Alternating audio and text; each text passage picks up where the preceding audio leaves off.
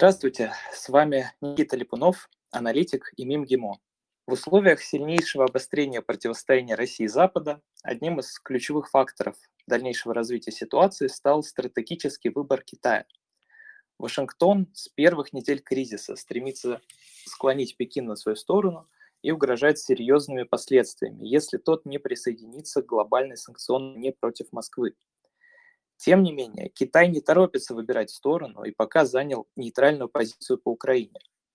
А будут развиваться отношения в треугольнике Москва-Вашингтон, мы поговорим сегодня с нашим дорогим гостем Иваном Юрьевичем Зуенко, старшим научным сотрудником Центра евроазиатских исследований ИМИ, китаистом и автором телеграм-канала «Китай 1980». Иван, спасибо огромное, что нашли время говорить с нами сегодня. Никита, добрый день. Уважаемые гости аудиокомнаты, всем добрый день. Да, очень рад, что столько людей собралось, и даже среди них есть мои знакомые. Итак, я думаю, можем перейти сразу к вопросам. У нас их сегодня много, поэтому начнем. А, в своей недавней статье для журнала «Эксперт» а, вы писали про а, стратегический выбор Китая – и позвольте мне сначала процитировать э, отрывок про позицию, которую занял Китай. Вы пишете, позицию, которую пока заняли власти, можно охарактеризовать следующим образом. Китай поддерживает территориальную целостность Украины, призывает стороны к скорейшему заключению мира, не планирует разрывать экономические и политические связи как со странами Запада, так и с Украиной, но при этом разделяет озабоченность России расширением НАТО и не планирует присоединяться к санкциям против Москвы. То есть здесь мы можем наблюдать такой традиционно э, китайский срединный путь, как э, эта концепция называлась в классической китайской философии. Некий путь компромисса, ведущий к устойчивости. И в связи с этим мой первый вопрос э, следующий. Нейтральная позиция – это окончательный выбор Китая или всего лишь стратегическая пауза? Спасибо. Спасибо за вопрос э, и за внимание к моей статье в журнале «Эксперт». Кстати, можно действительно ее почитать в полном объеме. Это эталон грид, порядка 20 тысяч знаков. У меня на моем канале она была. Кстати, канал сейчас называется не просто канал 80 а называется он канал 80-е и не только. И такой ребрендинг связан с тем, что вот последний последние месяца полтора очень активный спрос на компетенции мои экспертизу именно по текущему моменту, по современному Китаю. Соответственно, к счастью, к сожалению, не так много времени остается на то, чтобы сконцентрироваться на истории Китая 80-х, 90-х, так называемых долгих 80-х. Поэтому там сейчас много материалов по текущему моменту. И вот, в принципе, то, что я сейчас буду говорить о позиции Китая, в отношении украинского кризиса, в отношении в этом треугольнике, условном, конечно, очень треугольнике Вашингтон, Пекин, Москва, вот все эти, а, многие из этих вещей, они в описаны, естественно, что там, за неделю-полторы или две, которые прошли с момента публикации, мои оценки не могли так кардинально поменяться. Что же касается вопроса, а, который задал Никита, отвечу так. Отвечу, мне кажется, достаточно коротко. А, этот нейтралитет – это осознанный, можно сказать, можно сказать, что это окончательный выбор, потому что он соответствует всем концептуальным установкам китайской внешней политики, но нельзя сказать, э, что он точно не будет меняться, да, потому что меняющиеся условия, естественно, могут оказывать влияние и на содержание позиции Пекина. При всем при этом э, в здравом уме ни один эксперт сейчас э, вряд ли сможет предсказать, что Пекин признает Крым, признает Донбасс, или наоборот отправит на Украину какой-нибудь полк морской пехоты Народно-освободительной армии Китая. Это, конечно, все э, а, за гранью, скажем так, адекватной экспертизы, хотя нынешний бурный год нас приучил к тому, что даже самые неожиданные вещи порой случаются. А, давайте сейчас рассмотрим более подробно китайскую позицию. А,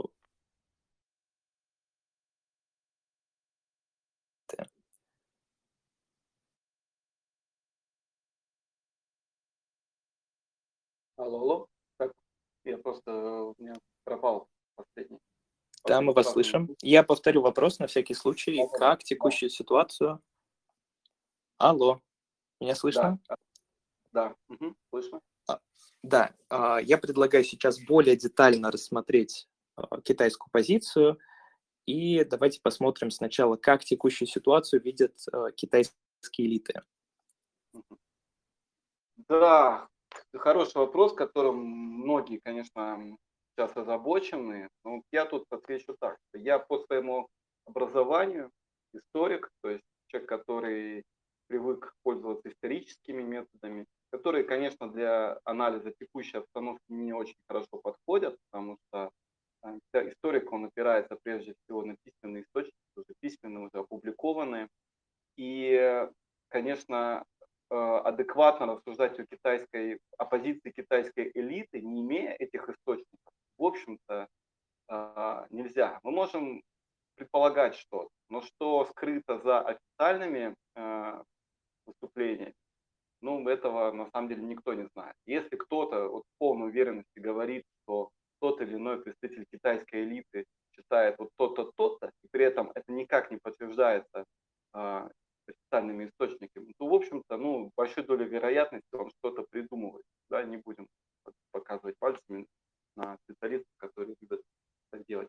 А, я же отмечу так, что мы на данный момент ответственно, адекватно можем оценивать э, позицию китайской элиты только по официальным выступлениям. Ну а, соответственно, она исходится к тому, что позиция достаточно взвешенная, достаточно компромиссная, что мы вот сейчас занимаем а, выжидающую позицию, мы смотрим, отслеживаем, при этом есть вещи, по поводу которых у нас есть однозначная позиция, мы против расширения НАТО, мы против расширения ОКОС, мы в то же самое время за двусторонние отношения со всеми суверенными государствами, включая Украину.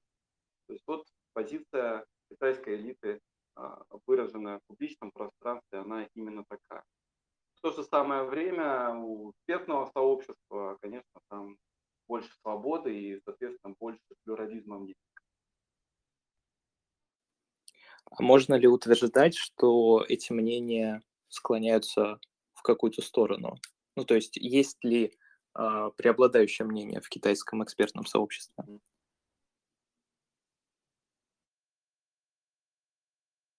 Вот системно утверждать это невозможно, поскольку э, мы, у нас нет возможности проведения социологических исследований, сейчас даже полевых антропологических исследований, потому что Китай на данный вообще в принципе страна достаточно закрытая. А, но сейчас еще и у нас просто нет физической возможности быть в Китае в связи с ограничениями, связанными а, с пандемией. Если же оценивать мнение экспертного сообщества по публикациям, то мы увидим, что подавляющее большинство публикаций, оно следует за мейнстримным, мейнстримной линией. То есть, в общем-то, она, она а, просто дублирует, разъясняет позицию властей. Но в то же самое время есть и более радикальные мнения, причем как, как в одну, так и в другую сторону. То есть и откровенно прозападные, и весьма пророссийские. Ну, аргументацию их, в общем-то, можно раскрыть отдельно. А, то есть четко сказать, что 65% экспертов поддерживают Россию, а 35% придерживаются там, прозападной позиции, это невозможно можно при желании найти как э, цитаты и выступления, как в одну сторону, так и в другую. Чем, кстати говоря, и грешат опять многие специалисты, многие наши коллеги, многие телеграм-каналы, то есть выдергивают из контекста одну статью, какую-нибудь, например, откровенно прозападную, и говорят, ну вот смотрите, китайское экспертное сообщество, оно вообще там за вашим столом. Это, конечно же, не ответственно, безответственно, так делать нельзя. Э, примерно то же самое можно сказать и про обывателей. Вот так вот по субъективным оценкам а, больше э, обыватели поддерживают Россию.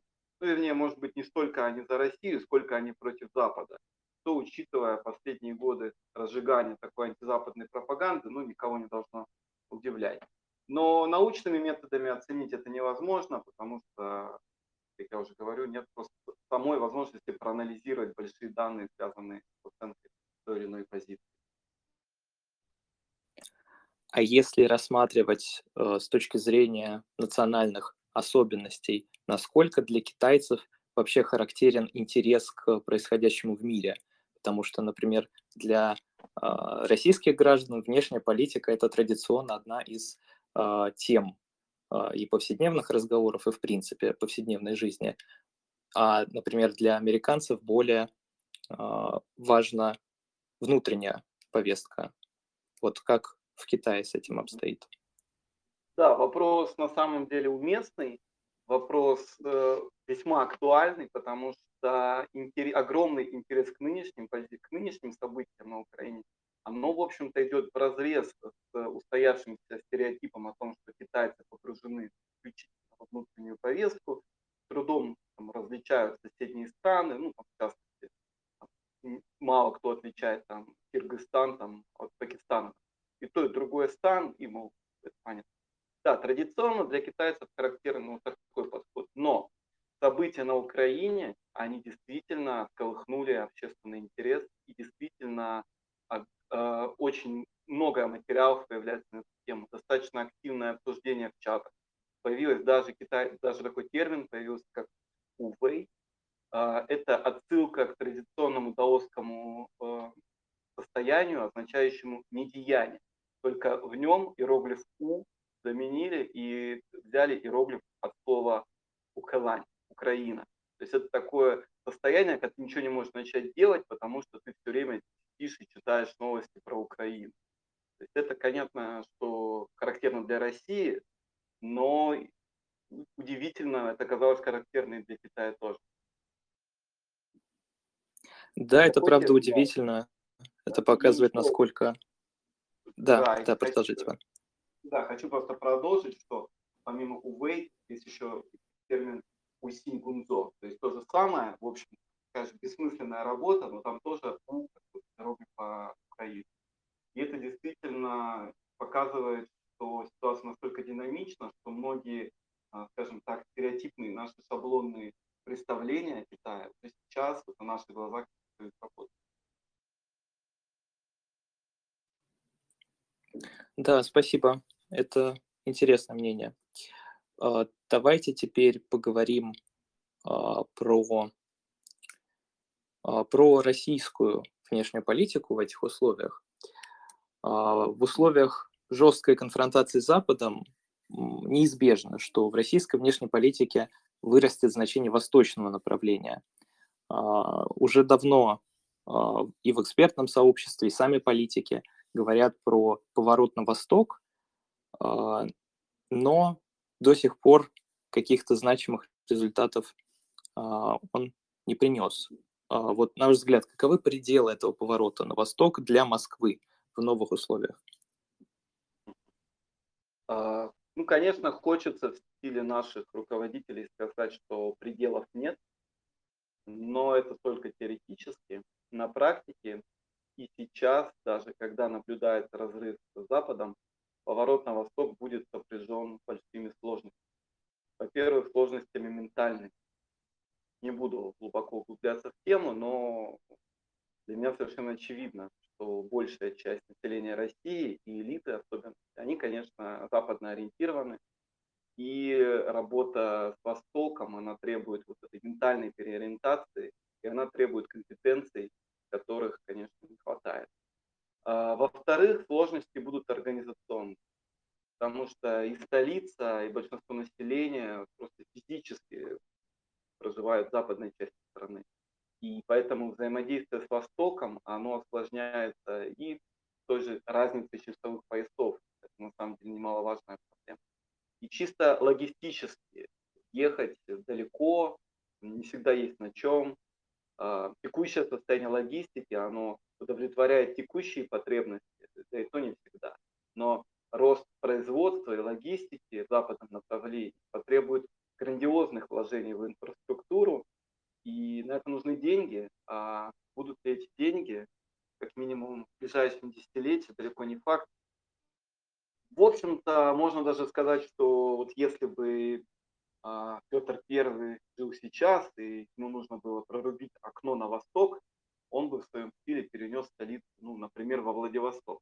Это, конечно, вот слишком радикально, но вот есть идеи, высказанные, например, Олегом Перепаской, о том, что столицу нужно куда-то в Сибирь перенести, потому что иначе никакого подлинного поворота на восток не произойдет.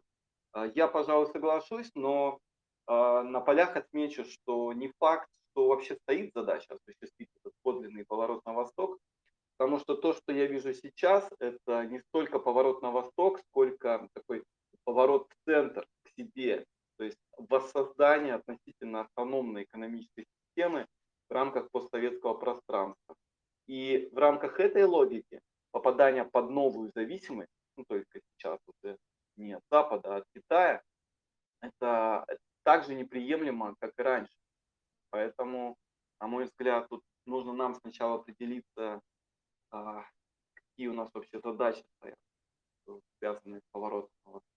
Если стоит задача повернуть на восток, то, конечно, нужно делать это так же радикально, как это делал в свое время Петр I, разворачивая а, Россию на Запад. Да, в этой связи, мне кажется, можно перейти к следующему блоку, тесно связанному с поворотом на восток, э, блок экономический. А, конечно, это огромная тема, и сейчас очень многих волнует вопрос, сможет ли Китай занять место западных стран на российском рынке. А, но вопрос э, этот имеет несколько а, уровней, несколько измерений. Я предлагаю а, сначала рассмотреть э, энергетический сектор, то есть э, сможет ли Россия, на ваш взгляд, переориентировать в долгосрочной перспективе поставки своих энергоресурсов на восток, или это пока утопия? Смотрите, мне кажется, что вот вообще переориентация поток, потоков энергоресурсов э, с западного направления на восток это вообще такой центральный процесс, э, который, собственно говоря, и позволил сейчас России проводить гораздо более э, самостоятельную политику, да, чтобы под этим не подразумевалось. И этот процесс уже запущен, запущен давно, и на данный момент э, появились промежуточные результаты, которые, собственно говоря, позволили России да, совершенно по-другому разговаривать с Западом. А, то есть Китай и покупал нефть и газ, и, кстати говоря, не только нефть и газ, еще и уголь, и урановую руду, и технологии для а, строительства атомных электростанций. Вот он это делал и будет продолжать это делать. А, с одной стороны, у Китая нет такой критической зависимости от российских энергоресурсов, как у отдельных стран а, Европы. Россия не является главным поставщиком. А, Китай максимально дифференцирует, соответственно, рынки. Но Россия очень важный поставщик. И более того, в условиях того, что спрос на нероссийскую нефть сейчас максимально усилился, то, конечно, на этом фоне Китай Китаю будет сложно отказаться от российской а, нефти, даже если бы он такие задачи перед собой ставил. То есть э, каковы преимущества российско-китайской торговли энергоресурсами? Во-первых, то, что и нефть, и газ поставляется не только там, танкерами, но и трубопроводным транспортом. То есть уже существует труба Восточный Тихий океан, это нефтепровод, существует сила Сибири, газопровод, вот, и это сухопутные трансконтинентальные трубопроводы, а, которые абсолютно защищены от какой-то от, от какой-то нестабильности а, на море. А для Китая, особенно в контексте а, противостояния США возможного, это очень важно. И, конечно, отказаться от этого означало бы поставить себя в очень сложное стратегическое положение. Второй момент. Э, Китай сейчас находится в процессе зеленого перехода. Очень амбициозная задача стоит перед Китаем а, до 2050 года достичь углеродной нейтральности. И, честно говоря, сделать это без газа будет невозможно. И в этом контексте альтернативы российскому газу фактически нет. Сейчас поставки газа в Китай российского, они не такие большие, если мы смотрим на структуру торговли, но раз-таки это означает, что существует огромная перспектива увеличения поставок.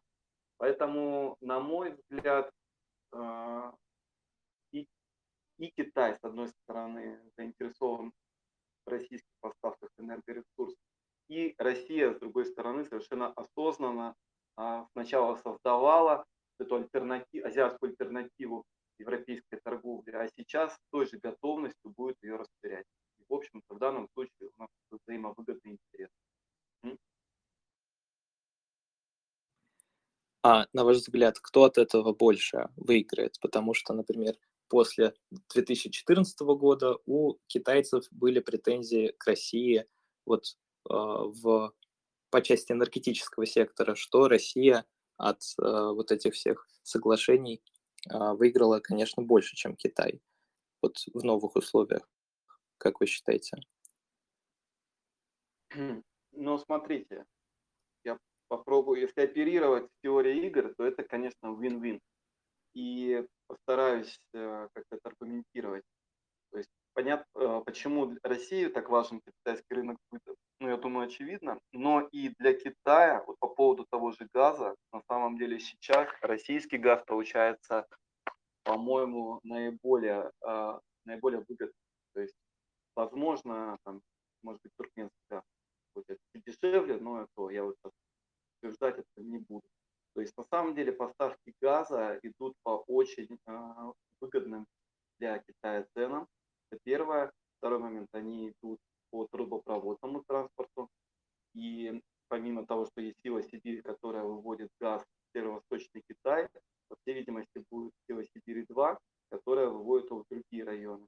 То есть это все такие преимущества, которые другие ключевые поставщики газа а, Китай а, обеспечить не могут. Но я имею в виду это страны Ближнего Востока. Да, а если э, мы рассмотрим другие э, сектора, ну, я предлагаю в общем, поскольку тема э, заслуживает, конечно, отдельной дискуссии экономической, если а, в общем рассмотреть а, экспорт и импорт, то каковы перспективы а, китайского импортозамещения? Того имеется в виду китайское импортозамещение, что товары из Китая заменят западные товары? Да, да, в частности, это. это. Да, я думаю, по многим направлениям, конечно, альтернативы не будет у нас сейчас это действительно китайские потребительские товары или высокотехнологические товары. Ну, знаете, во многих сферах фактически они и так были китайские. Если мы посмотрим на продукты легкой промышленности, относительно того, что это были за бренды, значительная часть той же одежды, она была на самом деле китайской. Те же фабрики могут делать на самом деле одежду такого же качества, просто либо под китайскими брендами, либо там под российскими брендами, как это тоже происходит. Примерно та же история у нас с высокотехнологичной продукцией. То есть э, те же телефоны, на самом деле китайские телефоны становились все более и более популярны в России и даже до событий 24 февраля 2022 года. Ну и, в общем-то, тенденция в том и заключалась, что по соотношению цены и качества они оказываются а, лучше, чем западные телефоны. Вот поэтому я думаю, что тут у нас особой альтернативы нет. Другое дело, что, конечно, этот процесс будет длительный. И вот мне часто задают вопрос, ну вот типа ушла идея, а придет ли китайская идея? Вообще есть ли она? Вот тут хочется сказать, что да, скорее всего, это будут проблемы, и с точки зрения потребления а, далеко не сразу а, мы получим какие-то заменители западных брендов из Китая, далеко не сразу э, эти заменители будут нас устраивать по качеству ассортимента товаров, потому что, понятно, опыт работы на рынке – это то, что не нарабатывается за один-два дня. То есть в любом случае что-то у нас в этом плане будет Угу. Да, спасибо, Иван. Я предлагаю от экономики перейти к внешней политике снова вернуться. А, директор Давай. ИМИ Максим Сучков в статье «Труман, а не Никсон» сравнивал современную стратегию Вашингтона в великодержавном противостоянии с политикой сдерживания авторитарных режимов конца 40-х годов XX века. А, сегодня США выбрали тактику запугивания Китая и пока общаются на языке угроз. И мы видели это и на встрече советника по нацбезопасности США Джейка Салливана и э, директора офиса комиссии по иностранным делам Китая Яна Цзэчи в Риме, и во время беседы Джо Байдена и Си Цзиньпина. На ваш взгляд, насколько это дальновидно и эффективно? Это скорее осознанная тактика или просто жест отчаяния? Возможно ли вообще говорить э, с Пекином языком ультиматумов? А, ну, во-первых, хочу согласиться с выводом о том, что Соединенные Штаты Америки выбрали тактику запутывания и общаются на угроз. Это вот мои собственные впечатления, они Что касается, насколько это дальновидно и эффективно, а, мне кажется, это не эффективно, не очень продуктивно. А, однозначно подобная линия, она вызывает недоумение и раздражение со стороны Китая. Китай себя чувствует сейчас хозяином положения, ну а на него давят на дворе сейчас 1991 1993 год, а не 2022. Особенно надо конечно, вот этот фон негативный, сложившийся между Китаем и США после торговой войны, после введения санкций, после информационного давления во время пандемии и попыток испортить Китай Олимпийские игры. То есть это все оно осталось. Нельзя это перечеркнуть э, сразу. И мне кажется, в Белом доме вот этот как-то эти моменты не учитывают или вообще неверно оценивают изменения мировой ситуации. Мыслят тут категориями из предыдущих десятилетий и как будто не понимают, не видят, что раздражение диктатом Запада в рамках вот этой сложившейся мировой системы, оно копилось не только в России, но и в Китае. Хотя, возможно, подходы по отношению к Пекину будут меняться. И тут вопрос, есть ли пространство для такого маневра у Белого дома? Ведь в предыдущие годы Вашингтон достаточно, достаточно сознательно и последовательно демонизировал Китай, и как сейчас от этого отойти, не растеряв по дороге весь политический капитал, совсем понятно. Потому что э, все равно американская элита, американское руководство, оно находится в условиях достаточно острой конкурентной политической борьбы. Э, они, как ни парадоксально, они являются заложниками того, что называется демократия, общественного мнения. У Байдена и так достаточно низкие рейтинги. И послабления в отношении Китая, которые демонизировали достаточно сознательно все эти годы, и вдруг сказать, что да, вот мы Китаю пойдем тут на уступки, ну, вероятно, это может обрушить эти рейтинги окончательно. Поэтому Вашингтон вынужден проводить неэффективный, но обусловленный сопутствующими факторами курс в отношении Китая. И, в общем-то, нельзя сказать, что он вообще ничего не добивается. В конце концов, вот угроза наложения вторичных санкций на китайские компании, если они будут работать в России, она ведь возымела свои действия. У нас на самом деле масса подтверждений этого. Но с другой стороны, присоединиться к этому условному, единому русофобскому фронту Китай действительно не спешит. И, честно говоря, э, сложно представить, что Вашингтон должен предложить в рамках вот этого условного торга, чтобы Китай к Поэтому э, ситуация сейчас такая не очень, конечно, для Вашингтона приятно. А если посмотреть с экономической точки зрения, потому что, э, насколько я понимаю, здесь Вашингтон, конечно, больше руководствуется э, некими э, идеалистическими категориями, э, но с экономической точки зрения Китай и Америка очень тесно переплетены, и, например, вы сами пишете в статье для эксперта, что спустя 4 года после начала торговой войны можно констатировать, что структура торговли не изменилась. И санкционная война, э, которую еще администрация Трампа начала против Китая, служит не столько экономическим, сколько политическим целям, далеким от заявляемых. И США, даже мобилизуя ресурсы, не могут соскочить с иглы китайского импорта.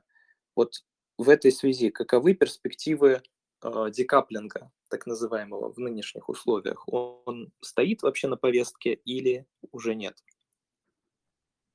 А, смотрите, если оценивать декаплинг, скажем так, а, идеологически, то, на мой взгляд, он произошел. То есть последствия а, начала торговой войны, последствия вот всех тех угроз и давления, которые высказывались в адрес Китая во время пандемии коронавируса, все это похож, очень похоже на точки невозврата. И мы, собственно говоря, это и видим сейчас по позиции Китая. С другой стороны, экономические, рыночные связи, они по-прежнему крепки. И примеров этому тоже много. Например, моей э, недавней статье, которая посвящена продовольственной безопасности Китая, опубликована в журнале «Профиль», ну, ссылка есть у меня на телеграм-канале. Так вот, э, работа над этой статьей, я э, выяснил, что Китай начал компенсировать потерю украинских поставок кукурузы с помощью поставок кукурузы из США. Собственно говоря, исторически Китай закупал кукурузу в последние десятилетия именно в Америке. Но в 2018 году это прекратилось, и это дало возможность Украине стать главным а, поставщиком кукурузы а, в Китай. И вот сейчас, перед лицом того, что украинской кукурузы в этом году или не будет, или будет ее очень мало, а Китай начал переговоры с Соединенными Штатами Америки совершенно спокойно, несмотря на вот всю ту агрессивную достаточно риторику между странами внешней политики. То есть, э, в общем-то, надо действительно в данном случае различать декаплинг экономический и такой политико-идеологический. Можно сказать, что в интересах Китая максимально долго сохранять рыночные связи, потому что они обеспечивают загрузку экономики, а следовательно способствуют дальнейшему ее развитию. Ну или давайте не забывать, что Китай все-таки коммунистическая страна с коммунистической идеологией. Это все развитие производительных сил, которое в конечном итоге приведет к состоянию социализма, а потом к состоянию коммунизма. Этого ничего китайской, китайской повестки вот, не вычерк, мы не вычеркиваем пока. Поэтому Китай продолжает максимально быть, в общем-то, вовлеченным вот эту взаимную торговлю. При всем при этом антиамериканская повестка тоже оказывается весьма выгодной для Пекина. Она способствует консолидации общества, она облегчает решение некоторых вопросов, связанных с национальной безопасностью. И поэтому от нее Пекин тоже не планирует отказываться. Получается, вот да, такие две взаимоисключающие, казалось бы, тенденции. Но баланс между ними, как мы видим, вполне возможен. И, в общем-то, все последние годы как раз таки Китай и Соединенные Штаты Америки вполне а, этот баланс между собой находят. Да, я предлагаю сейчас переместиться э, к региональной э, повестке и посмотреть, например, на Индо-Тихоокеанский регион. Потому что, безусловно, что с приходом а, администрации Байдена внешнеполити... внешнеполитический фокус Вашингтона окончательно сместился на восток. А, однако в последние недели могло сложиться впечатление, что в Белом доме временно про этот регион забыли. И после 24 февраля западные аналитики один за другим начали проводить прямые аналогии между, между Украиной и Тайванем и предупреждать о скорой военной операции Пекина на острове. Э, на ваш взгляд, как вообще будет развиваться тайваньский сюжет? Уместны ли здесь аналогии и как будет вести себя Китай? Смотрите, мне кажется, отвечая на этот вопрос, я буду вот прямо отвечать на него, что ли, с пекинской колокольни. Да? Потому что для Пекина вообще это одна, одна из главных ошибок западной аналитики, когда начинается вот это э, проведение каких-то аналогий между а, Тайванем и Крымом, Тайванем и украинским кризисом в целом, потому что Пекин неоднократно говорил, что это принципиальный иной вопрос, потому что речь идет о воссоединении Родины и так далее, и так далее, и так далее. И для Китая вообще очень неприятной аналогии, они как бы обесценивают по эту, историческую, задачу по воссоединению, воссоединению Родин. При всем при этом, э, даже если мы отвлечемся от прямых аналогий, мне кажется, совершенно очевидно, что Китай сейчас внимательнейшим образом изучает российский опыт, как он в свое время очень качественно изучил опыт распада Советского Союза, и вот он тогда сделал определенный вывод, и сейчас, в нынешней ситуации, в которой попала Россия, тоже делает определенные выводы. И мне кажется, главное из этих выводов это то, что силовой сценарий разрешения тайваньского вопроса – это не выход. Во всяком случае, пока. Потому что издержки будут слишком велики, плюс многократно возрастает угроза прямого военного вмешательства Соединенных Штатов Америки, которые сейчас тоже все такие на взводе. А, кроме того, надо понимать, что сейчас Китай не готов к полноценной войне с Западом, даже на том уровне, на котором сейчас ведет войну Западом Россия, например, некую гибридную да, войну, экономическую и так далее. Вот, поэтому вполне возможно наблюдение за украинским кризисом заставило такие несколько скорректировать свои планы. При всем при этом мой прогноз, что Китай продолжит подготовку к возможным эскалации ситуации в Тайваньском проливе. Плюс ко всему есть вероятность того, что в ОКОС вступит Япония. Это немножечко меняет все расклады вообще в Тихом океане. А, но при всем при этом вряд ли речь идет о форсированной подготовке к э, решению тайваньского вопроса. И к тому же, мне кажется, что силовой сценарий сейчас вовсе перестает быть приоритетом.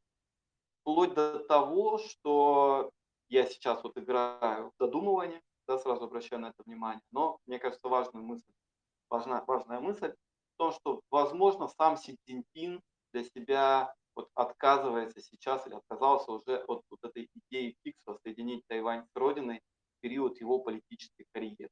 Ну, либо, как это часто говорили раньше в Китае, что к 2049 году, столетию Китайской Народной Республики, воссоединение произойдет. Вполне возможно, что сейчас в Пекине поняли, что это очень сложный вопрос, и, возможно, не стоит его форсировать. А это э, меняет, в общем, все расклады но при всем при этом все может измениться достаточно быстро, как из-за общего изменения мировой ситуации, так и за вот, вот сейчас ситуация настолько взрывоопасна, что любая провокация, которая может произойти а, со стороны Запада, на Тайване, ну, например, провозглашение Тайваньской республики, да, вместо Китайской республики, оно может вызвать, конечно, очень э, решительные действия со стороны Китая. Но если мы вот эти крайние сценарии уберем в сторону, то мне кажется, что никакого быстрого, как минимум, а, вторжения материкового Китая на Тайвань ждать не стоит. Ни в ближайшие месяцы, ни в ближайшие годы. Угу. Да, будем надеяться, что ситуация не дестабилизируется на этом фланге. Uh, говоря о различных uh, форматах интеграционных, и просто экономических. А, как вы оцениваете перспективы участия Китая в БРИКС и ШОС и вообще его взаимодействие с ЕАЭС? Вот сможет ли, например, БРИКС стать консолидированным противовесом Западу? И насколько Пекин сейчас заинтересован в развитии э, этого формата? Смотрите, вопрос на самом деле такой многоуровневый. Постараюсь по чуть-чуть у каждой части этого вопроса ответить. Что касается БРИКС и ШОС, э, мне кажется, значение той и другой структуры в текущих условиях сильно возросло. До этого они зачастую казались такими абсолютно аморфными, надуманными структурами. Сейчас отношение к ним меняется. Но это нормальная история. Например, то же самое мы можем сказать про ОДКБ. До января 2022 года, ну, кто только не ебался на ОДКБ, не называл его там, клубом по интересам, Синепуре и так далее. А вот выяснилось после казахстанских событий, что это вполне себе рабочая структура. Вот примерно так же, мне кажется, сейчас начинает говорить и о БРИКС, да, обращая внимание, ни одна из БРИКС не присоединилась к такому массированным а, западным санкциям в отношении России.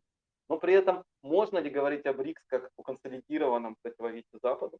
Мне кажется, нет, потому что как раз-таки каждая из стран БРИКС видит себя одним из центров нового э, нарождающегося сейчас многополярного мира. Каждая из них стремится проводить независимую политику и не хочет брать на себя повышенные обязательства по координации.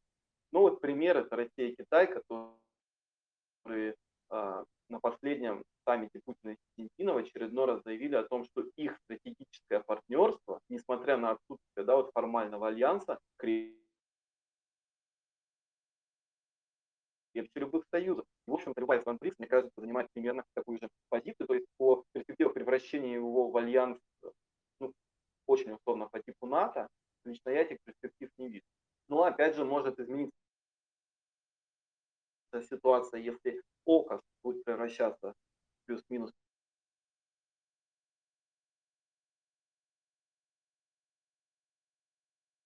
полноценный аналог НАТО на Востоке, да, это будет уже другой расклад. Тогда будет очень многое зависеть от э, того, как начнут ладить между собой. Но все это пока... Лола, меня слышно? Так, ну, продолжу говорить, надеюсь, что меня слышно. Да, вот, да, Но, на мой взгляд, опять же, вот да, в контексте военно-стратегическом, наверное, больше интерес представляет ШОС, нежели БРИКС. А что касается ЕАЭС, это, конечно, уже действующая полноценная работающая структура, но в экономике, а не в военно-стратегическом отношении. Вот, и позиция Китая к ЕАЭС, она а, такая неоднозначная. Китай вообще предпочитает двусторонние отношения, и каждая из стран ЕАЭС развивает успешно эти двусторонние отношения. И, в общем-то, э, э, предпосылок к тому, чтобы вот эта позиция а, Пекина изменилась по отношению к ЕС, я не вижу. Предлагаю поговорить еще об одной сфере нового великодержавного противостояния, а именно о киберпространстве. А, текущий кризис с еще большей остротой поставил перед Россией вопрос о цифровом суверенитете. О его значении еще год назад в Валдайском докладе «Международная конкуренция и лидерство в цифровой среде» писали наши коллеги Андрей Безруков, Михаил Мамонов, Максим Сучков и Андрей Сушенцов. Как в новых условиях э, вы можете оценить перспективы взаимодействия между российской и китайской техноплатформами? Да, очень уместный вопрос на самом деле. А, мне кажется, что мы должны несколько различать плоскости в рамках вот этого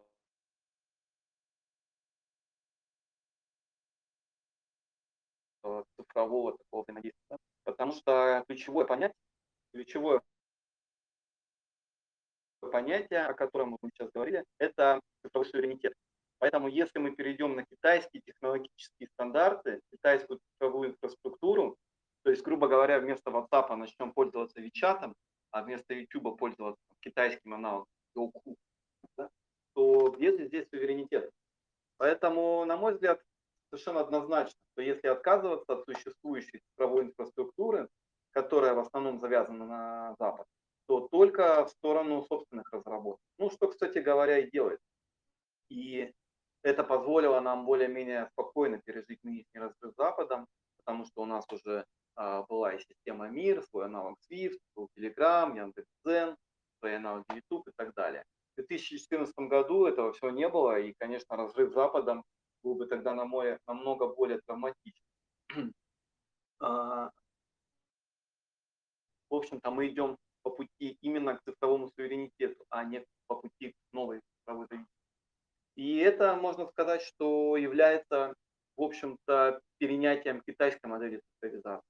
Ее два вот таких ключевых столпа – это жесткая политика ограничения свободы интернета, ну, то есть пресловутый великий китайский firewall, а с другой стороны, это создание альтернатив, благодаря которым китайские пользователи не чувствуют себя ограниченными. Более того, многие, в общем-то, китайские аналоги, они более функциональны, чем западные. И вот мне кажется, что под модели и подходы Китая вот в этом плане, они действительно заинтересованы. Кроме того, возможно, у нас нет альтернатив китайским поставщикам в плане получения технологий, новейшего оборудования, прежде всего связь 5G, 6G и так далее. Я на самом деле не хотел бы в эту тему углубляться. Тут явно нужно быть специалистом а, в том, насколько это критично, насколько можно обойтись своими силами. Я таковым не являюсь. А, но мне видится ситуация так, что там, где у нас нет альтернативы, мы работаем в Китае и одновременно стараемся делать что-то сами. можем обойтись своими силами, это прежде всего разработка софта, то тут однозначно нужно быть верным курсу на а. И, кстати говоря, это вообще общемировой тренд. Точно это сейчас реализуется не только в России и Китае. И вообще сейчас специалисты уже говорят не только о достижении цифрового суверенитета отдельными странами, а вот вообще о таком глобальном процессе балканизации интернета, подразумевая под этим, что интернет перестает глобальным. А, ну, на мой взгляд, вопрос открытый, насколько это вообще возможно в принципе. Есть и другая крайность, говорящая о том, что интернет никогда полностью не перестанет быть единым, да, но вот вообще в целом тенденция, попытка государства взять интернет под контроль есть. И чем напряженнее ситуация в мире, тем, на мой взгляд, эта тенденция сильнее. Да, вопрос действительно обширный, и спасибо, что вы так сжато э, осветили все основные моменты. Uh, у меня как раз остался один последний вопрос, и после него мы сможем перейти к вопросам наших дорогих слушателей. Uh, давайте немного поговорим о внутренней политике. Октябрь 2022 года ознаменуется 20-м съездом Коммунистической партии Китая. Чего нам стоит от него ожидать? Может ли он как-то повлиять на внешнеполитический курс Китая? Да, отличный вопрос. Безусловно, изначально я думал, что вообще весь 2022 год у нас пройдет под э, знаком ожидания этого съезда, но получилось, что в январе были такие достаточно яркие события, уже про летом, тем более. Поэтому, конечно, как-то вот съезд исчез немножко с повестки, но он будет. Кстати, не факт, что он будет в октябре. Китайцы традиционно тянут до последнего с объявлением того, когда будет именно съезд. Но вот, по всей видимости, он будет осенью. А это важнейшее мероприятие. А, для китайской внутренней политики, возможно, важнейшее мероприятие вообще а, всех вот первых десятилетий 21 а, века, потому что на этом съезде окончательно решится вопрос, изменит ли Си Цзиньпин негласной практики сменяемости поколений руководителей. Ну, в общем-то, многие знают, что с начала 90-х годов есть вот эта практика о том, что а, новое поколение руководителей приходит на два срока по пять лет, потом уходит на пенсию и уходит в семье. А, при Си по всей видимости, ломает эту практику, были внесены соответствующие изменения в Конституцию, но окончательно все вот будет понятно на 20-м И поэтому момент достаточно ответственный для всего китайского режима. Подготовка к нему ведется заранее. Многие моменты, связанные с пандемией, ну, вот такая политика нулевой толерантности к пандемии, они ведь на самом деле определены подготовкой именно к этому. То есть тому, чтобы к моменту, к этому торжественному моменту только ничего бы не обращало, скажем так, информационную повестку. А, и многие контуры, скажем так, будущего это уже были видны на прошлом, на одном из прошлых пленумов Центрального комитета Коммунистической партии Китая в прошлом году когда была принята историческая резолюция. А, то есть подготовка достаточно серьезная. Все идет к тому, что Си Цзиньпин будет переизбран на третий срок, несмотря на то, что вот ему уже сейчас 69 лет, а вроде как после 58 раньше было принято уходить. А, но при всем при этом мы должны понимать, что в случае переизбрания Цзиньпина в плане внешней политики, ну, по всей видимости, нынешний курс сохранится. сохранится. Реализовывать его будут другие фигуры, но при этом преемственность однозначно будет. И, например, скорее всего, нынешний министр иностранных дел, он станет э, руководителем партийной комиссии по международным делам Центрального комитета. То есть я бы даже сказал, что в большей степени этот съезд повлияет не на внешнюю политику, а на внутреннюю. Внешнеполитический курс сохранится, но в рамках преемственности будет и пространство для маневра. И все зависит от, скажем так, сопутствующих водных. А это исход украинского кризиса, это ситуация в Пакистане и Афганистане, которая весьма динамична, как вы понимаете. Это исход гражданской войны в Эфиопии, Китая э, достаточно серьезные интересы Кроме того, это вообще дальнейшее расширение ОКОС, а именно присоединение к Японии, например, чисто теоретическое. И, конечно же, это отслеживание ситуации на Тайване. И для внешней политики особенно важны, важна ситуация на Тайване, особенно важны парламентские и президентские выборы, которые пройдут на острове 2024 года. То есть всего лишь через два года. На самом деле а, стратегических вопросов это не так много. И вот именно эти моменты, они действительно оказывают влияние, реальное влияние на внешнеполитический курс.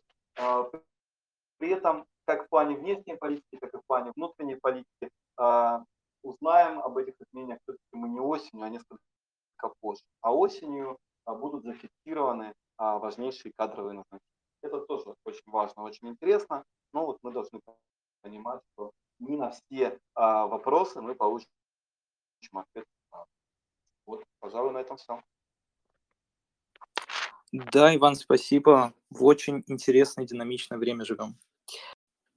Так, крупными мазками наметили а, перспективы замещения, китайского импорта замещения.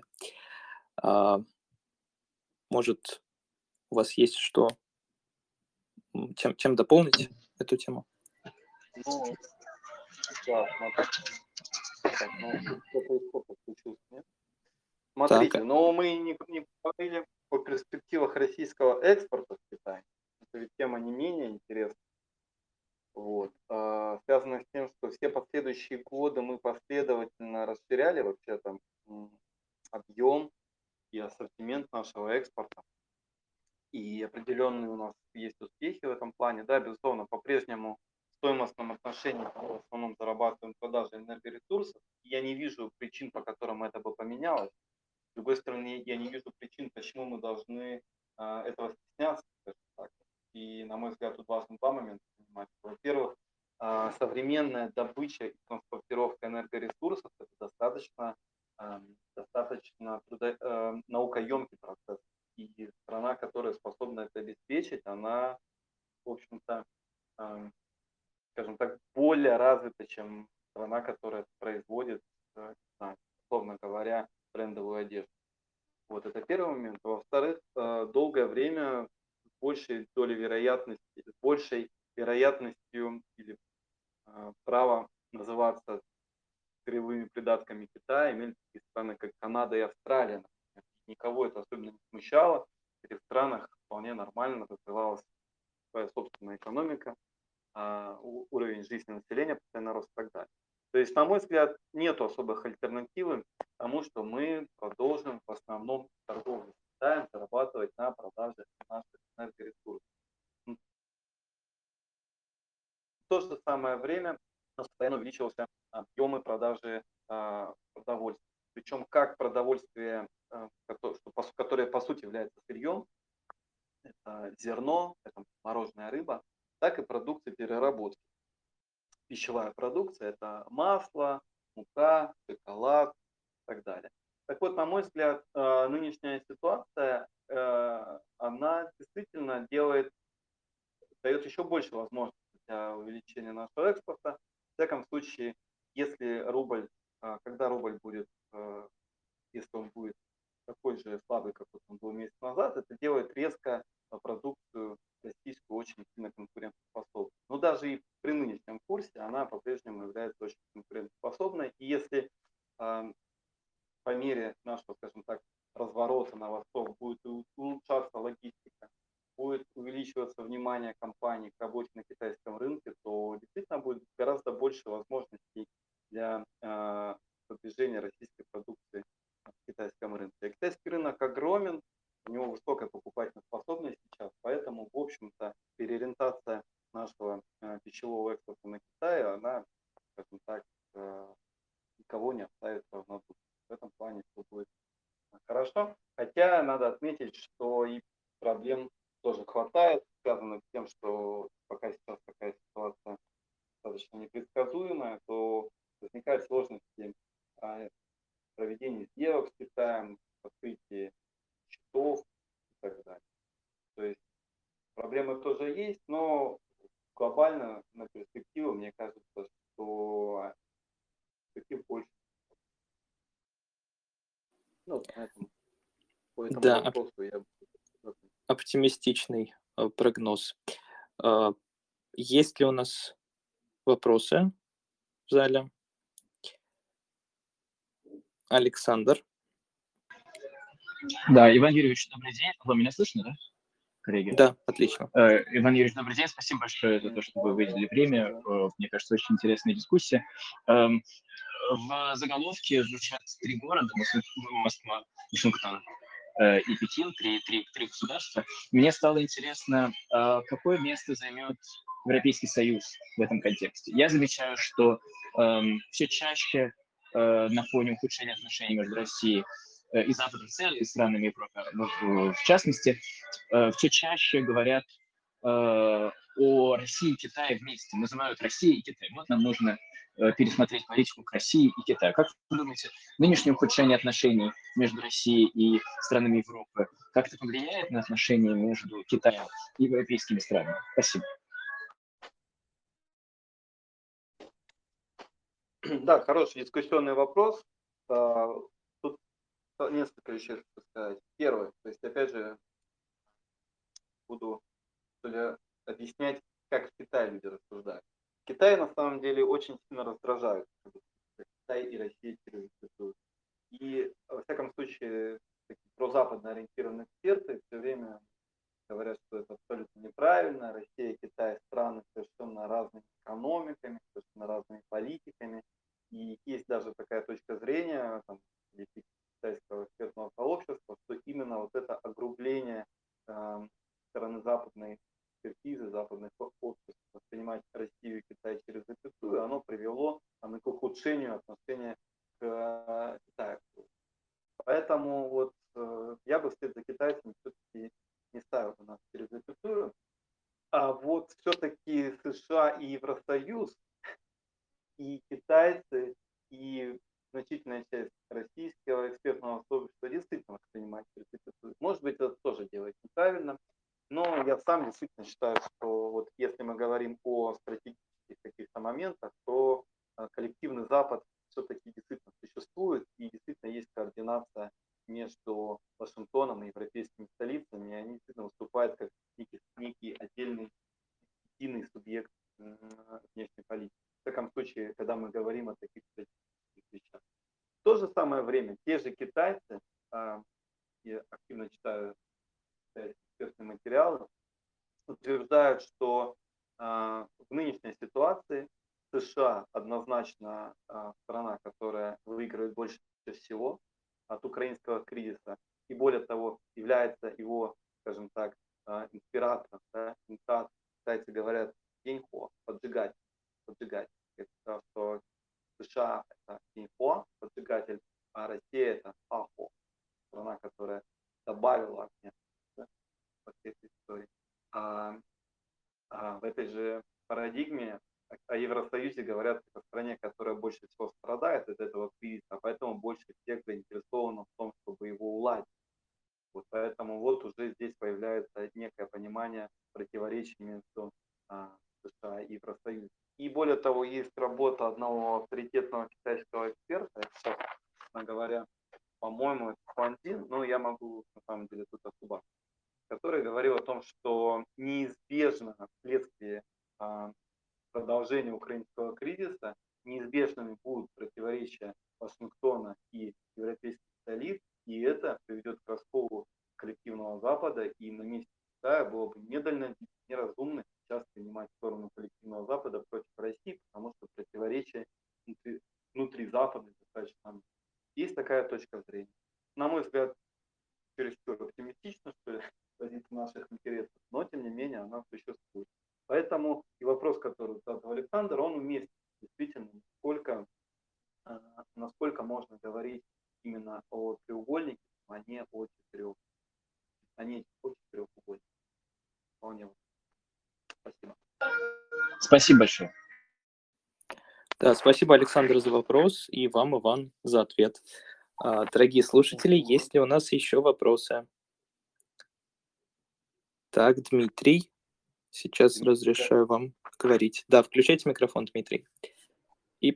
Добрый, да. добрый день, меня зовут Дмитрий. А, вопрос у меня, наверное, такой назрел, то есть правильно ли с вашей точки зрения ведут себя ну, российские власти и вообще, в принципе, ну, Россия как э, государство э, в рамках этого даже не треугольника, а именно в паре Россия-Китай, э, ну, выстраивает свою какую-то стратегию. Какие вы видите, может быть, здесь явные ошибки и, может быть, какие-то рекомендации бы со своей стороны здесь э, могли подсветить, на что стоит бы сделать, ну, стоило бы делать акцент. Может, какие-то сферы выделить. Так, а ваш вопрос, я так понимаю, глобальный, глобальный, не в какой конкретной ситуации, а, а в целом э, масштаб отношений да? Ну, я думаю, конечно, в текущей, то есть текущей, вокруг э, спецоперации вот и на ближайшую какую-то перспективу. То есть понятно, что мы видели какие-то, ну, явные шаги, поездка Владимира Владимировича в Пекин, да, то есть на, на Олимпиаду, да, то есть это очевидный был жест. Ну и э, какие-то еще моменты, которые, может быть, а, видны, но, скажем так, простому наблюдателю не очевидна их значимость. Вот что-то такое подсветить, то есть насколько наши здесь взаимоотношения реально все-таки развиваются или наоборот они находятся на одном уровне или они на самом деле ухудшаются. Вот, вот, вот эта оценка, оценка интересна для того, кто посвящен, в общем. Ну, мне кажется, такой комплимент момент, что я прям посвящен такие эшелоны высшей власти, принятия высших властных решений, да, в общем-то, нет. Я тоже, как и все мы, здесь э, больше ориентируюсь на открытые источники, на то, что я хочу читать, слушать. И, честно говоря, если рассматривать российско-китайский, именно алло, алло, вот, если рассматривать э, текущие отношения, то с момента вот этой нашего совместного коммюнике от 16, по-моему, февраля, вот, честно говоря, значимых момент, значимых а, каких-то вех я, честно говоря, не вижу. То есть, на мой взгляд, Россия занимает вот в условиях спецоперации по отношению к Китаю единственно возможную позицию. Я не вижу здесь особого пространства для маневра, как можно было еще поступить.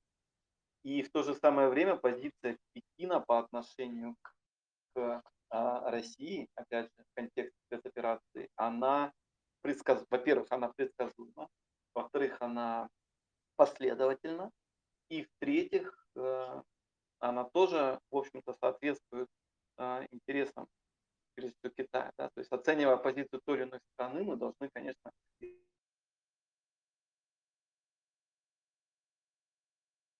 исходить из ее национальных интересов. Сложно ожидать от какой-то страны, что она будет благотворительностью, благотворительностью в ущерб своим интересам. Так что с позиции китайской по отношению к России здесь тоже все нормально. Иногда э, произносятся значит, такие голоса, что а где же китайская поддержка, где же китайская поддержка? То есть мы видим какие-то такие шаги, как там, например, э, компания э, Huawei на своих телефонах запретила там, приложение ВТБ, там, да, вот что-то последних новостей какие-то еще такие моменты. Кто-то, кто-то ушел с рынка, кто-то там отказался сотрудничать с санкционными банками. Я слышал о ситуацию, о проблемах с использованием карт Union Pay, выданных в России. Это, это все, безусловно, так, но с другой стороны, все это вполне находится в той логике, которую мы видим из отношения Китая к вторичным санкциям и к России, которую мы прослеживаем с 2015 года нету никаких тут отклонений от той нормы, которую мы уже видим. А то, что Китай говорит, что, э, что украинский кризис имеет подоплеку, что нельзя его оценивать только с позиции вторжения одной страны в другую, то, что нужно оценивать массу других факторов, то, что нужно оценивать американский фактор, то, что э, э, расширение НАТО на восток – это негативный процесс, Китай это открыто признает, все это и есть, в общем-то, поддержка Китая. И на большее на данный момент, мне кажется, было бы рассчитывать очень странно и глупо. Поэтому, на мой взгляд, сейчас в отношении России и Китая здесь они а, вполне системные, предсказуемые. И я, честно говоря, не знаю, что можно было бы в них вот подправить сейчас, если бы даже у меня была бы возможность. Спасибо. Да, Дмитрий, спасибо за ваш вопрос. А, в продолжение, наверное, темы, Иван, а, у меня появился такой вопрос. А, есть мнение, многие эксперты его высказывали в последние недели, что главными бенефициарами текущего кризиса являются Вашингтон и Пекин, поскольку Европа теперь более тесно связана с Соединенными Штатами, в первую очередь в военно-политическом плане, а Россия теперь переориентируется на восток и становится вот э, в этой связи вопрос. Э, Россия будет младшим партнером э, Китая или все-таки равным? То есть не рискуем ли мы попасть в некую зависимость? Смотрите, я так отвечу. Вот э, всем этим формулировкам, вот буквально слово в слово, им как минимум 8 лет. То есть последние 8 лет, начиная с крымского кризиса, постоянно от западных аналитиков приходится это слышать, вот эти опасения, что вот, сейчас, наверное, Россия станет младшим партнером Китая, вы полностью потеряете независимость и так далее, это плохо, этого нельзя допустить, особенно любили это японцы И, конечно же, делали все ровно то, чтобы Россия с Китаем значит, все ближе и ближе. Да? Довольно парадоксально. Но я к чему это? Потому что ничего, в общем-то, нового в этих формулировках не существует. А, события, начавшиеся 24 февраля 2022 года, конечно, они, скажем так, сократили пространство для маневра а, внутри уже наметившихся тенденций. Но, в общем-то, они не определили этот вектор на сближение России и Китая, он, он начался гораздо раньше. И даже не 2014 он начался и еще раньше. И, в общем-то, э, как я уже говорю, максимум он сокращает пространство для маневра в сторону. Причем не только для России, но и для Китая тоже. Вот, поэтому я бы достаточно спокойно, философски относился вот к подобным формулировкам. Что касается того, кто станет главным бенефициаром, ну, в общем-то, как я уже говорил в одном в ответе на один из предыдущих вопросов, в самом Китае как раз-таки на это особо не педалируют. Говорят о том, что однозначно, конечно же, хитрый Вашингтон, он всех обхитрил, травил и сам сейчас будет а, получать от этого всего бонус. А, для Китая, как тут, а, скажем так, э, большее сближение с Россией, ну, является ли это таким уж прямо бонусом, а, поскольку и так вот это сближение происходило. Вопрос. Что касается, кто является у кого младшим партнером. Тут я отвечу так. Вообще отношения двух разных стран нужно рассматривать в разных плоскостях. И если с экономической точки зрения, мне кажется, все совершенно очевидно, ну, как пример, который часто приводят, что ВВП России, там, равен ВВП одной китайской провинции Гуандун. Да, это все так в плане экономическом у нас несравнимые объемы, и, конечно, равенстве здесь очень-очень сложно. Особенно учитывая, что мы поставщик сырья, а Китай поставщик готовой продукции, технологий. С этим, мне кажется, все очевидно. Но если мы говорим о военно-политических э, аспектах, то тут ситуация вовсе не такая однозначная. Как минимум, Россия и Китай э, равные партнеры причем как по формальным признакам обе страны являются членами Совета Безопасности, так и там, если мы посчитаем количество боеголовок, количество а, вооружения и так далее, и так далее. А сами китайцы зачастую признают, что а, в дипломатическом отношении, то есть способности а, проводить свою волю на внешнеполитической арене, у России накоплен такой опыт, которого Китая нету и близко. И Китай, а, в общем-то, зачастую говорит, что вот нам вот, вот этому бы у вас поучиться. И примерно то же самое китайцы говорят и о а, российской армии. То есть, во-первых, российская армия постоянно воюет. А, и это не только э, э, речь идет о Украине, да, речь идет, понятно, о Сирии, о других ситуациях. А, китайская армия последний раз полноценно воевала в 1979 году во Вьетнаме, и то там не все успешно для Китая закончилось. И поэтому, а, если мы говорим там о российско-китайских военных учениях, то я слышал такую точку зрения, что для китайской армии они гораздо более полезны, чем а, для российской армии, потому что именно у российской армии есть тот опыт, которого не хватает Китаю. Сейчас этого опыта понятным причинам становится еще больше. Поэтому, если мы будем эти э, факторы вводить в анализ того, кто чей партнер, то выяснится, что вовсе ситуация не такая пессимистичная для России. И Россия э, в стратегическом плане однозначно субъект, мнением которого э, приходится читаться, мнению которого приходится прислушиваться. И для Китая, конечно, гораздо выгоднее иметь такого, иметь такой субъект в качестве партнера, нежели в качестве страны, настроенной, скажем так, негативно. Это, я думаю, все понимают, и именно это обусловливает то, что у России и Китая именно стратегическое партнерство достаточно устойчивое, системное, которое не зависит от субъективных факторов, связанных там, с тем или иным международным ну, Спасибо. Да, спасибо за такой развернутый ответ. А, дорогие слушатели, есть ли у нас еще вопросы?